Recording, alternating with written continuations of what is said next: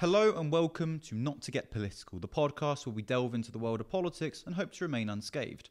I'm your host, the Champagne Socialist, and I'm very delighted to announce that for our first guest for this podcast, I am joined by Patsy Stevenson.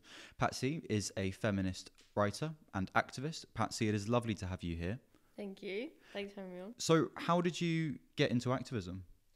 God, I mean, going back a long time, um, I think I was always like an activist, but I didn't really know what it meant. And so I remember being, I think I was like 10 years old or something.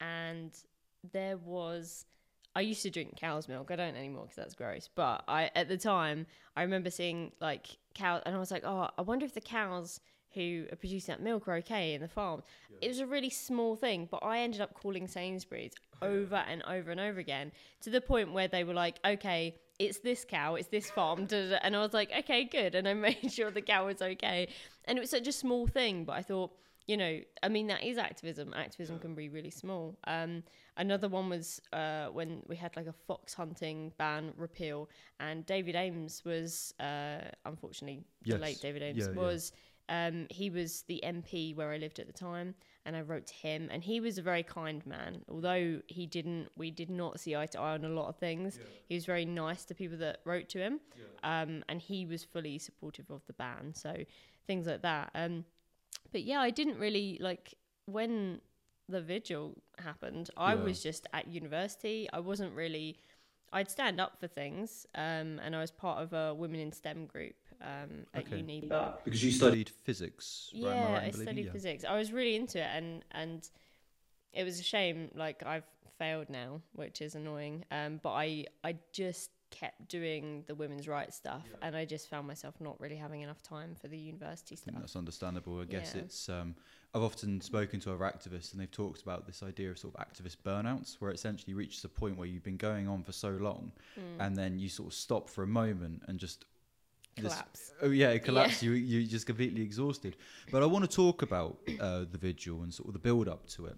Now, for those of you who don't know what we are uh, referring to, we're referring to the Sarah Everard vigil, which happened two years ago, wasn't it? 2021, yeah. Okay. Could you um, sort of talk us through? Yeah. So um, what happened for me? Like I said, I was a uni student. Um, I hadn't gone out during COVID or anything like that. Um, very much stuck to the rules, and then um, that makes that's a you know considering the current climate of everything yeah, that was going on. I know. I think at the same sort of time the vigil was going on, uh, the same sort of time I was being arrested was around the time Boris Johnson was apparently having a party or attending a party or. Oh, you, you didn't. Know, you didn't know it was a party. He was ambushed by oh, a cake. Don't right, don't yeah. forget that. Don't I, forget I that. didn't know that the vigil was going on. I just happened to be there apparently. Um, but you've got to cut that bit out.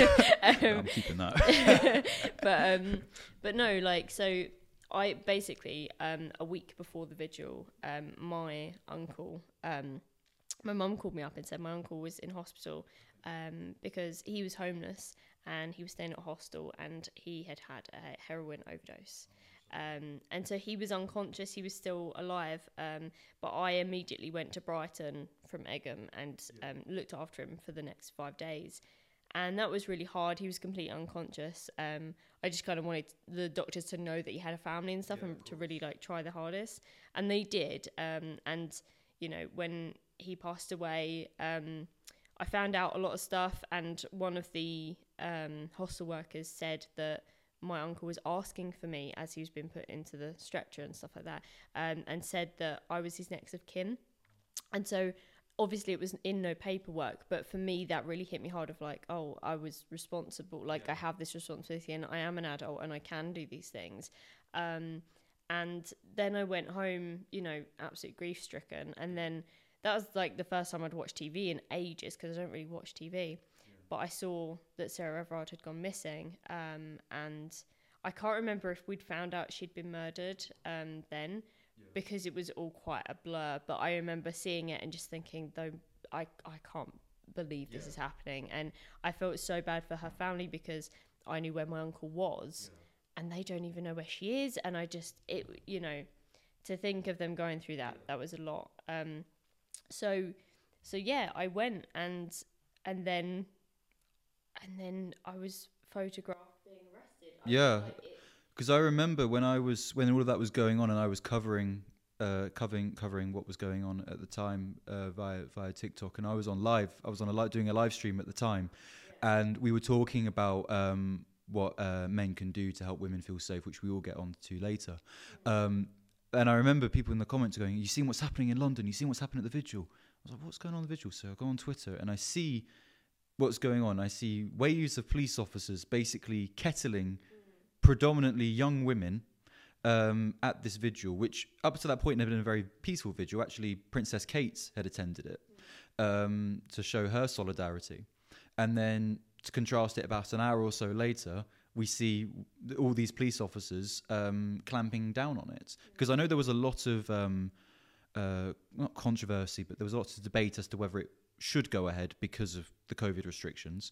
Um, in the end, it did go ahead, but then obviously what happened with the police, Yeah, and that's kind of Reclaim These Streets won their case. Yeah. So Reclaim These Streets said, you know, because the I think it was the police never actually gave solid reasons for it not to go ahead, or it was, you know, they could have made it safe. People were gonna go anyway. Yeah, of course. So they could have made it better. There's a lot of controversy around what I said as well, because I said, oh, like the police should have been there. What I meant was that Reclaim These Streets asked them to be there in a certain way to help people to make sure it was safe and everyone was distanced and it was okay to do. So I remember from the photos because it was around sort of the I can't remember what the, is a temple sort of style. it Um, was the around yeah, around the bandstand, and everyone was what two meters apart for the, for the most part. Candles. can't even comment on that, unfortunately. That's yeah, no, see, this yeah. is the thing. Yeah, I can't comment on loads of things. So that so we get to the point. You're on the ground, and that photo is taken. You weren't aware that obviously it's flash, but you weren't sort of aware of what was I going on mean, at that point. there point. were a lot of cameras around me. Like Yeah. I looked up, there were just so many cameras around me. Um, How were your retinas? I was stunned. I was on. I I don't like. The whole thing feels like a really bad dream. Yeah, I can imagine. Um, I still have nightmares about it. It's really Oh, weird. Like well, it, it was quite a defining moment for your life and career, really, if you think about completely it. turned it upside down. So then you are released by the police. What happens up next? I remember I walked down the road uh, to try and find my friend, um, so we could go home because I was like, I need to Yeah, go. yeah, I want to go to bed because that is just like my adrenaline was all over the place, um, and I have BPD as well, so my emotions are hard to regulate anyway. So I was just all over the place, um, and I remember walking down the street and. I think it was like a group of people, and they had put a candle outside for Sarah or something like that, Yeah. and they asked me for a selfie, and I'm like in a daze. I was Yeah. like, yeah, course. And I'm like, why do they want a selfie of me? Like maybe they think I'm someone else. I don't Yeah. know. Um, and then I was like, what's the selfie about? They were like, oh, like you got arrested, didn't you? I was like, how did you know Yeah. I got arrested? They were like, you're on the front page. And I was like, the front page of what? And they said everything. And I say that in everything I ever say. It's like that moment. I was like, every. What do you mean everything? And people say, how were you on the front page if it wasn't the next day? I'm like, because online Yeah. everything moves so. well, that was the thing. I think I remember when I was covering it at the time, Mm. and then because I remember seeing your photo was one of the first things to pop up when I you search on Twitter and you put Sarah Everard Vigil, and you see all of these events that are going on, and your face is there. My name was one, number Yeah. one trending in the world, and I was like, How does how does that feel? It must be a Uh, really weird. yeah, I felt sick. I I- it it feels like not real. Like I'm even tearing up a bit thinking about how I felt back then. Like it's a weird emotion. It's not necessarily sadness, but it's like um just overwhelming. It- I guess, it's, and it's your name as well. It's very Yeah. important to you, and Someone leaked my name, so it, you know it's not something I um, could have held on to, unfortunately. Um, but again, with BPD, because like borderline personality disorder, for those who don't know, but with that, it's very hard to manage your emotions sometimes. And in something like that, where you've gone viral worldwide overnight, I I couldn't sleep. Uh, my family lived really far away, so I had no one around me. Um, and then I think my friend uh, called me up and said, "Do you want me to check your Twitter for an hour so you can get an hour's sleep?" And I was like, "Okay." I literally had one hour's sleep, and that was it. And then the next day, I was like, I woke up and oh, my phone, my phone was non-stop with requests, like every single social media platform. I still got them, like on the messages. I had like Vogue, New York Times, like anything you can think of from what around the world as well. and you, you think fast forward, you think sort of fast back, sort of twenty four hours. No one knew who you were, and then fast forward twenty four hours. suddenly you know you've got everyone wanting to know who you are and get get get that exclusive. Yeah, and someone even asked me um, if they could hang my picture on a canvas on their wall. Like I am, uh, my picture is around London homes, which I find very odd. Like, yeah, the weirdest thing as well is when people say, "Oh, you look so beautiful," in the like, I'm, I'm. That's a weird it's thing. to not s- a great yeah. photo of me. Like I'm. It's an not icon. I'd say it's a pretty photo. iconic Yeah. photo, and it's very resemblant to the time. You think you got your face mask on. Yeah. It's you know, and it kind of and you consider the circumstances of which Sarah Everard was killed by Mm. Wayne Couzens, a police officer. Yeah. To see the police respond to a young woman, and this is what I met. Well, the first time I met you was at the um, at the Enough Is Enough rally Yeah. um, a few few weeks back, and you tapped me on the back. And when I turned around, I didn't initially recognise you Hmm. because when I'd seen you on TV, you always struck me as someone that was quite quite tall. Yeah. And when I saw you, and I'm looking at So this very petite, yeah, Yeah. f- petite five foot girl. Yeah. And I think that's kind of what clicked for me because I'm I'm looking at you and I'm thinking, there's you know. The, the amount of force that was used, and you can see it in that photo. Hmm. You've got like what four or five police officers around you, pinning you down There's and you think, and you think, yeah, and you think Yeah. that was for one, Mm. because I, I'm- I mean, this is no disrespect. You don't really pose a threat. I mean, you don't look like, and then you contrast that with um, with the police's attitudes towards the um, the sort of counter protest during the BLM uh, movement. The guys who went down to defend statues. I put that in Mm. air quotes because there was no statues to defend, um, and also with the crowd issues at the Euros as well. Mm. Some of the, and the, the way that the police sort of handled that, and it seemed like they were just letting fans run rampant. Yeah. And then, obviously, in, in your case, it was you know And that's the thing is, I know so much about what happened that night.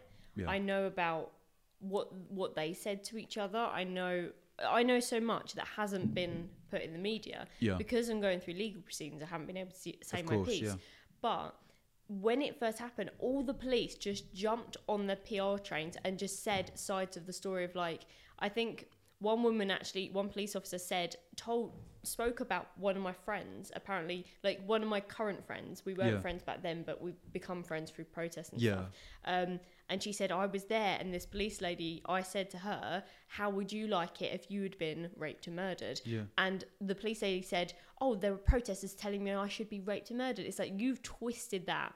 And they spun it any which way they could. That And is the so, thing with the police, yeah. though. There is very much this mentality of we look after our own. You think um, this is years ago, but Plebgate, which Mm. was basically the where the police um, had completely fabricated what this uh, uh, minister had said to a police officer. Hmm. Um, this whole idea of, sort of looking after our own and the culture within the police, and we're being told that it's changing within the Met Police. Um, but uh, Big eye roll. it's yeah, there's a big eye yeah. roll. Oh, no, they got rid of Cressida Dick, um, but Yeah. even then, it's you know the analogy I always they always say it's like the one bad apple thing. And Mm. I worked um, in a few- a few years ago. I worked on a fruit and veg stand. There's always a policy when you had a punnet of strawberries. If one of them was mouldy, you took that one out, but you checked all the other strawberries as well to make sure that any they hadn't come into contact with the mouldy strawberry. And if they'd come into contact with that strawberry, you removed it. Mm. And in the end, maybe you won't have any strawberries in the punnets, but you you are thorough. Yeah. and, I feel um, like what the police are doing is painting the strawberries Yeah. red at this point. There's point. no mold here. Yeah, what That's mold? it's supposed to taste that way. What are you on about? Even seen mold in this Yeah. one. Yeah, that is basically it. And I think the Met Police, especially, it is all police forces, but because it's so systemic, Yeah, and it's not just sexism, it's the racism, it's the homophobia, the transphobia. They are awful. They are so corrupt. And the fact is, they've come out with these reports only because of public pressure. yeah. It's not like they've gone, you know what, we've got an issue here, we're going to come out about it. It's they've they've had to do it through two years since Yeah. the vigil, and they're finally coming out with a bit and a bit. And Well, I guess yeah, there's been so many scandals that you know they, They kind kinda they kind of start with one. It's like, lads, we've got got another one. Yeah. Sake, we- And there was there was a guy that recently that said, "Oh, where are the nice stories about the police and the good work we're doing?" I'm like, "Well, I mean, show me one, number one. But that is your job. You shouldn't be given a medal for doing your job, for doing the basic of what you're meant to be doing. You know? Yeah, it's just." And then from what I understand, with um with uh with joining police forces, that different forces have different vetting pro- processes. Mm. And do you think that's something that will change and will become they'll have like one process for all police forces to follow? I mean, hopefully, but to be honest, the more I learn about policing as a whole, the more I believe Yeah. in defunding the police. Um, and I think there's other ways. I think, you know, I used to think, obviously, we need police. Why would we, like, what would we have in place of them? But there's actually a lot of activists who have written books on it, who have done extensive research on how we could live in a world without police or policing the way that it is say for example defund the police and put that funding into youth centres or um, ways to stop crime because if you start in the communities and look after the communities there's going to be less crime anyway Exactly. And I guess that the, with the saying like defund the police, it's part of these sort of three word slogans we've seen pop up. Mm. And it's one that people will look at and go, What? No police? What are we going to get? But it's really is that. It's basically just reinvest in different areas of society and within the police force itself in terms of sort of learning and how to uh, handle certain situations. Mm. Yeah. Um, that, but the thing is, that's quite a long thing to say. So you just shorten it to defund the police. Yeah, and sometimes you know I talk about this stuff, and I do, I do know about feminism and about women's rights, but you know there are a lot of other people who know a lot more about policing, and I think what we need to take away from it sometimes is that I didn't have a lot of control over where my image was used and what it was used for and things like that. So a lot of people were saying, "Oh, this is police brutality." It is in a sense, but it's a very small part of it police oftentimes are targeting marginalized groups. That's where it is. And, you know, that's not my thing to talk about. Yeah. But there's a lot of people out there. But do you think maybe one of the reasons that your image went so far is because you are a white woman? Yes, definitely. Um, I mean, 100%. It's the reason I'm able to have a platform as well. Um, you know, there were there were people there um, who I, I went on the Guilty Feminist podcast with a woman who was black, and she said she had to write down a solicitor's number on her arm and have food with her because she knew she might be arrested. I had the privilege of thinking that I might not be arrested. That didn't even come into my head. Unfortunately, that did happen, but it's very rare. And I think that when I was photographed, a lot of white women woke up and went, "Oh my god, this can happen to us." I do want to get onto this um, thing because your photo goes everywhere. You're appearing on all of these TV shows, channels, podcasts. You're doing everything. Your face is everywhere. With that comes the flack. With that comes the criticism. And one of the criticisms that was kind of leveled to you was this idea that you were trying to be the sort of the face of sort of fourth, fifth wave feminism. How did you respond to that? Yeah, I mean, when it first happened, like I said, I've got BPD, so sometimes um, my brain can sort of go, "Oh, this is what I am. I'm being told I'm this thing," um, so I sort of run with it. So a lot of media companies, especially, they will hype you up. They will be like, "You're amazing. You're so inspirational," and it's my, you know, it was just. I was in this space where I thought that I was gonna help people in that way. Um, unfortunately, that's not the way to do it. The way to do it is to learn and to listen to people and to really get as much information as you can, and then stay in your lane, basically. Because as you said before this, you had really no, in terms of with women's rights within feminist activism, you you had that that was your first sort of jump into the pool, if you will, and it was quite the jump to make. Yeah, and uh, like I'd always supported women's rights um, in the past, um, and I'd always been quite outspoken about feminist issues, but on a small scale. Um, and I'm also queer, so I'd also talk about that as well. Um, when I was at university, I'd talk about women in STEM and try and, and push for that. Um, but I'd never really had that big a responsibility on me where young young girls were looking at me as if I was some beacon of hope or you know someone that would give them the information that was needed. And really in that first year at least I didn't know what I was saying. I didn't know what I was talking about. Um, and it was pushed on me I think because media companies especially are like well she didn't really know what she's talking about but we can use that. We can we can make her say things or you know and that's the way it goes. But now It's kind of like we can mold you into this sort of Exactly. feminist yeah icon, and we can have you saying what we want you to say that you know is not too uh, not too radical, but yeah enough to get the conversation going. And I a way. think I I learned that mostly when I someone a friend of mine said, you know that you can offer these interviews and this platform to other people who are of color, who are you know trans people, and I'm like. That didn't even come into my head, and I don't know why. I, I just wasn't used to the media. But I thought that's fantastic idea. Of course, I'm going to do that. So, as well as trying to donate as much money as I could from like interviews that I get to grassroots charities, um, I'd also I remember this one particular time where I think it was the um, I had said I have this person to talk about um, police brutality, which is what they wanted me to talk about, and um, she is black and she is trans. And they were like, "Oh, we don't really know about that." And I was Just like, imagine their faces right now. that- and it was a phone call, and I just thought, this is really what you guys are doing. And obviously, it is. People have been telling me this is what it's like. And I think the more we call that stuff out when it happens, the better um, to show that that's what happens. So there's, unfortunately, most of the time, there's nothing I can do because people will just.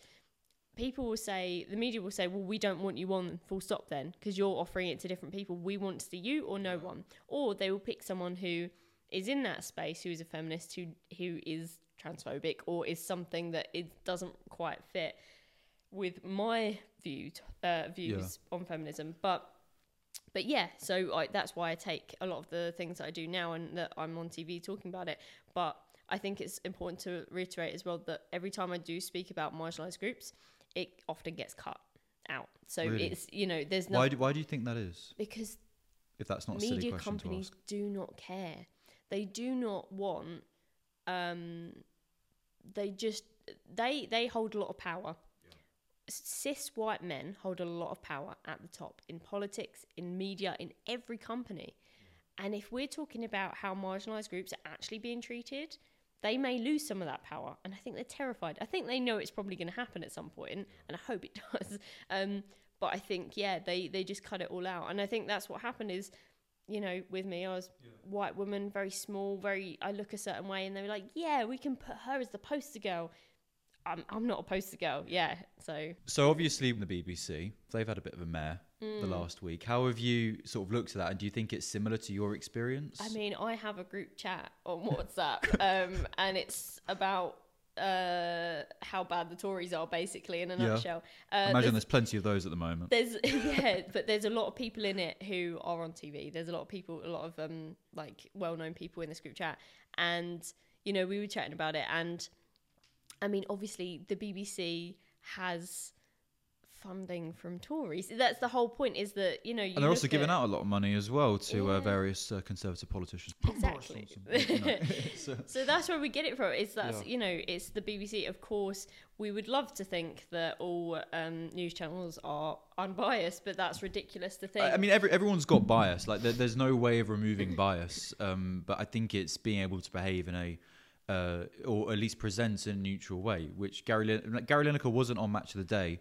Uh, you know, making comments and here cutting in from the Hmm. No, right wing. Twitter. Yeah, and yeah, like you've got Alan Sugar that made comments, and there's so many people who've made and you comments. think some of the comments that Alan Yeah. Sugar has made, particularly about, you'd think his comment, the racist uh, photo that he Yeah. tweeted of the Senegalese football team during the World Cup. Um, and if the BBC endorsed that, well, I mean, they endorse a lot of stuff. Yeah. Um, Andrew Neil as well, chairman of the Spectator. Mm. And then, um, you know, Gary Lineker comes on and goes, guys, we. Um, we shouldn't uh, advocate for the drowning of refugees, and it's like, what? Why are you doing that? Scandalous! But like, why would you? Why is that even?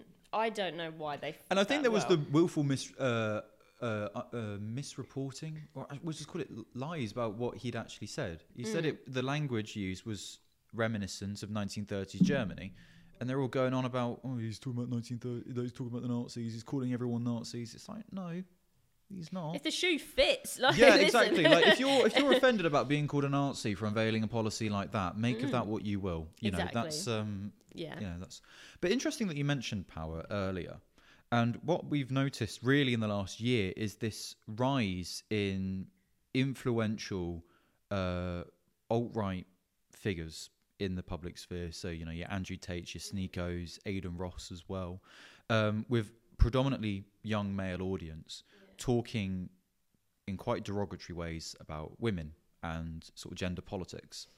How have you sort of found that as a feminist um, activist, Yeah. navigating that uh, in your in your time? So I I have TikTok. Uh, I have a secret TikTok as well as my main one, but I have a secret one where it's just full of feminist stuff.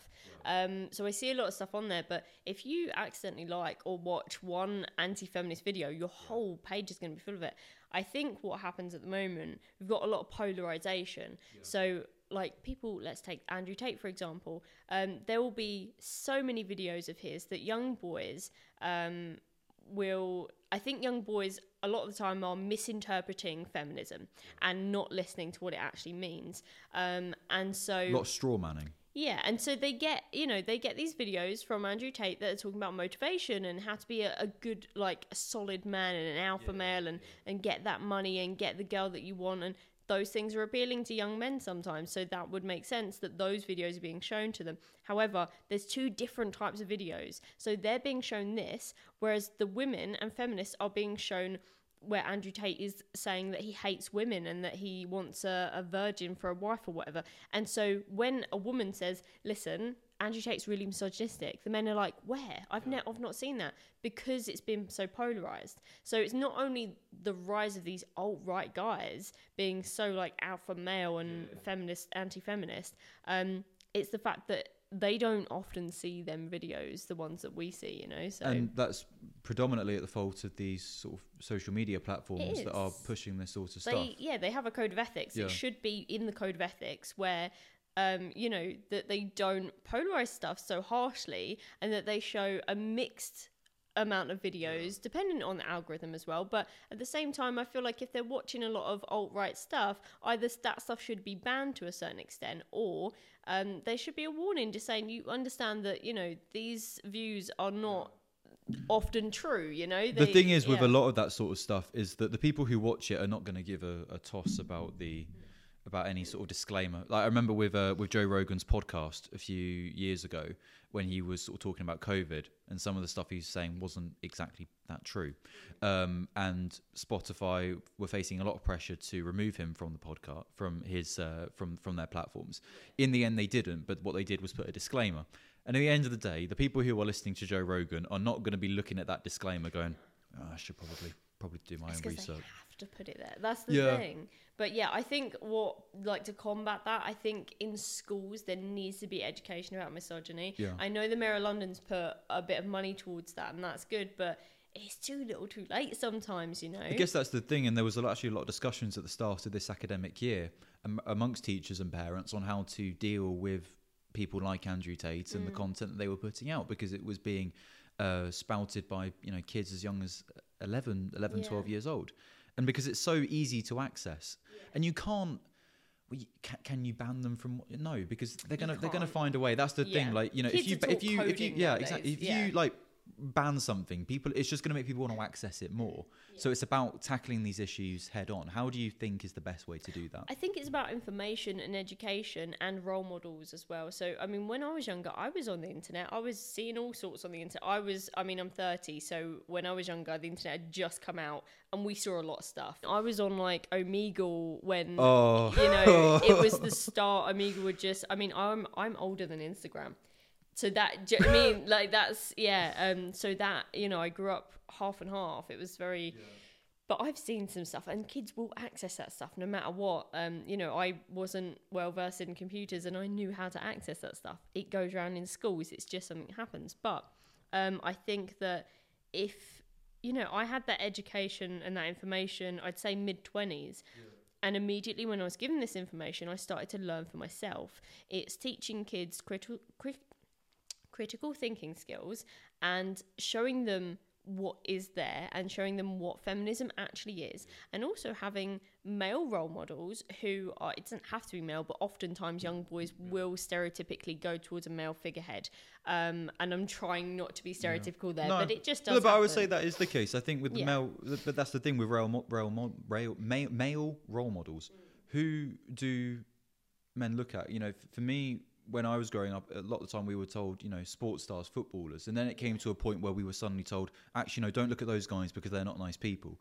I would say now, particularly with, you know, you think some of the England footballers that we've got, um, very good role models. You know, Rashford, Henderson, uh, Pickford recently did a video.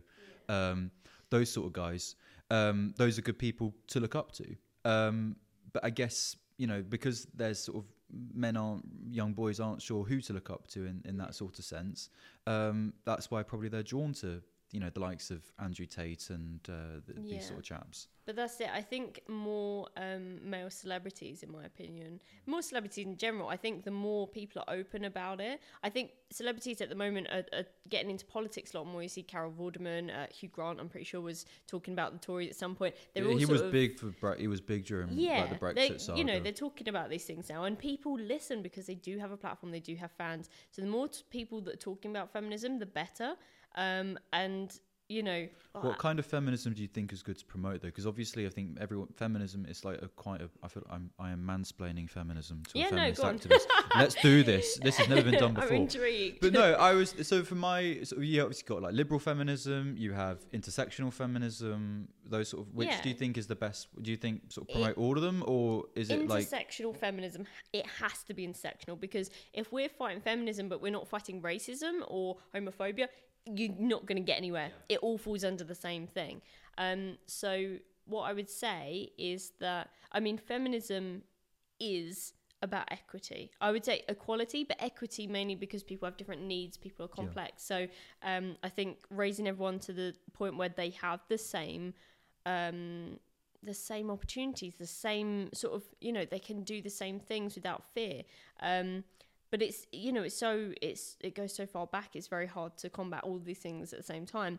But I think a lot of people call themselves feminists when they're not particularly feminist. You got a lot of feminists that are excluding certain groups of women, and it's, that isn't feminism you know like i Yeah. once had a friend who was talking about um, being muslim and he said well those people that are doing harm aren't muslim because to be muslim you have to be at peace and not kill anyone and do you know what i mean so the whole point of feminism as a definition is to be equal with everyone and provide equity for everyone and be supportive of everyone so if you're actively excluding a group of women yeah? or excluding a group, even a group, that doesn't make any sense. You know, like I don't get along with a lot of groups, especially in feminism, but I'm not going to exclude them from conversations necessarily.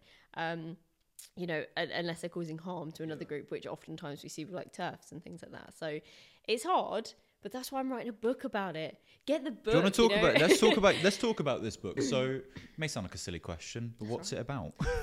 feminism? what? Yeah, I know. It's weird for me to pick that topic, yeah, but Yeah. I just, you know, random out of hat. Um, but no, I mean, Biteback Publishing were very lovely. I was very lucky they came to me um, with it, so I didn't even have to pitch it. I, I I've always been a fan of writing anyway. Um, I've written a lot of articles and, and things like that, but um, yeah, they came to me and said, do you, do you want to write a book for us? I was like, of course, as long as I have a lot of free reign with it. A lot of people asked if I've got a ghostwriter or anything. Nope. I am writing this whole thing by myself. And what's the title of the book? I can't tell you yet. can't tell us. It's a Oh, I secret. see. It's Come on. very good though. It's a good title. It's so good. I Good came up with my all by myself. All by yourself. but yeah, no. I hope that it's going to be one of those books that anyone can pick up and Yeah. relate to uh, within feminism. I guess that's the thing because you know with, with with with these sorts of issues, it requires everyone to get on board. yeah. And I think, but, but you know, with men for with men, for example, in order to sort of get them on board, do you think? Let me ask you this. Sound like uh, John uh, let me ask you something. No, uh, no. Um, do you think that men can be feminists? yes. Yes. Very much so. Um, I know people often call them feminist allies. I knew um, a guy who was actually a lecturer at my university, and I don't know if he'll even see this, but I know he follows me on Twitter at the moment. But if you're out there, you know who you are. He is amazing. He actually taught me some stuff with feminism. Um, and yeah, I mean, it's one of those things where he had obviously listened to his uh, female friends and really listened and really understood, really done his own learning because women shouldn't always be teaching men. You have Google. Google is so big, you can research this stuff, you know? It's like men will be so into this football team and like know every player, know everything about them, the whole backstory, but then they won't be able to research feminism a little bit. Like, it's not that hard. I think, you know, you can research it, you can be a feminist, and eh, the more you talk about it, the better. Within your lane, of course. Like, don't ever. I guess with you know I guess with the women, increase in these discussions, sort of comes this um, idea of um, where we're seeing sort of these constraints being put on sort of social progression, and it comes into this idea of whether these aren't my words; these are someone else's words. This idea of whether women's rights have gone too far. How do you How do you respond to that? It's such a load of trash. Am I allowed to swear on the podcast? You can swear on the podcast if yeah, you want. absolute bullshit. Um, so yeah, I just I think it's such a ridiculous thing to think that women's rights have gone too far when we have like abortion right laws at the moment. We have, um, you know, at the moment there is still a pay gap. There's still a pay gap. Um, and the fact is, okay, ask any woman that you know, a friend, anyone, and ask them if they have a story about being sexually assaulted. And they may not want to tell you. They may say no, nothing's happened because they don't want to tell you, and that's their own right. But I guarantee, almost all of them have. And that shows you feminism is needed because and it's called feminism because women are have been oppressed and that's the whole point you know um, i obviously care about men as well i care about men's mental health there's a lot of issues that men have that you know are sometimes a, a disparity with women's um, issues but i think if we're all just focusing you know if you're raising money for lung cancer if you if someone comes up to you and goes why are you not focusing on brain cancer what are you doing? Donate, help. Do you know what I mean? Just help. Because I'm always talking about men's rights as well. Everyone should be talking about women's rights. Everyone should be fighting for everyone's rights. Human rights. That's the whole point. We're all in it together. Yeah. We're all being screwed over. Why are we fighting each other, you know? Exactly. Exactly. 100%. you know you've got men who have been assaulted themselves and that is that must be so terrifying i cannot imagine you know in this day and age it's very um it's very hard for men to come forward about things and talk about things um to friends to anyone so for me you know i think the patriarchy is responsible for that i think men have created this atmosphere where if you're talking about your issues, if you're talking about what's happened to you, oftentimes you're going to be embarrassed, you're going to feel ashamed, you're you're you're not going to be supported in the right ways and you won't want to talk to people. So it's you know, I've seen it myself. I've seen um, friends of mine who are men who have been assaulted and they are so terrified of coming out about it because they're a man, because they don't know how to talk about it, because they're scared of talking about it. So for me, feminism deals with that as well. It's saying that we're trying to fight for everyone's rights, including men. And I think that men should have the option and should feel free and without fear be able to talk about their issues and the things that they've gone through. And I think in turn that will alleviate a lot of this, you know, toxic masculinity and, and rage. Patsy, before you go, is there anything that you would that you've got to promote or anything that's up and coming? Any up and coming projects? What have you got going? Um, just the book at the moment. Yeah. Um, I have some things in the back of my head that I Yeah. want to do, um, but those things will take a lot, a lot of time. So I'm just taking it day by day at the moment. My calendar is very full up.